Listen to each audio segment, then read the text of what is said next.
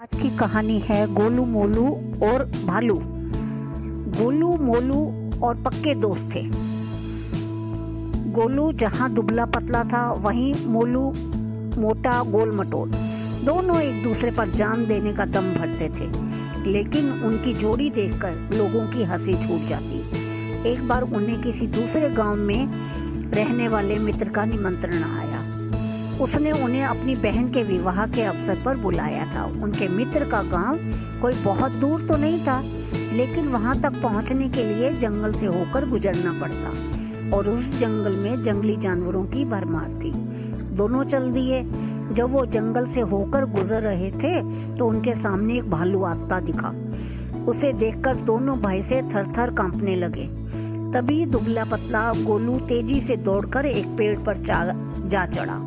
लेकिन मोटा होने के कारण मोलू उतना तेज नहीं दौड़ सकता था। उधर भालू भी निकट आ चुका था। फिर भी भोलू ने साहस नहीं खोया।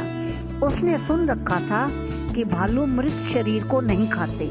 वह तुरंत ज़मीन पर लेट गए और सांस रोक ली। ऐसा अभिनय किया कि मानो शरीर में प्राण है ही नहीं। भालू गुड़गुड़ाता हुआ मोलू के पास आया। उसके चेहरे व शरीर को सूंघा। और उसे मृत समझकर आगे बढ़ गया। जब भालू काफ़ी दूर निकल गया तो गोलू पेड़ से उतरकर मोलू के निकट आया और बोला, मित्र, मैंने देखा था कि भोलू तुमसे कुछ कह, भालू तुमसे कुछ कह रहा था। क्या कहा उसने? मोलू ने गुस्से में भरकर जवाब दिया, मुझे मित्र कहकर ना बुलाओ।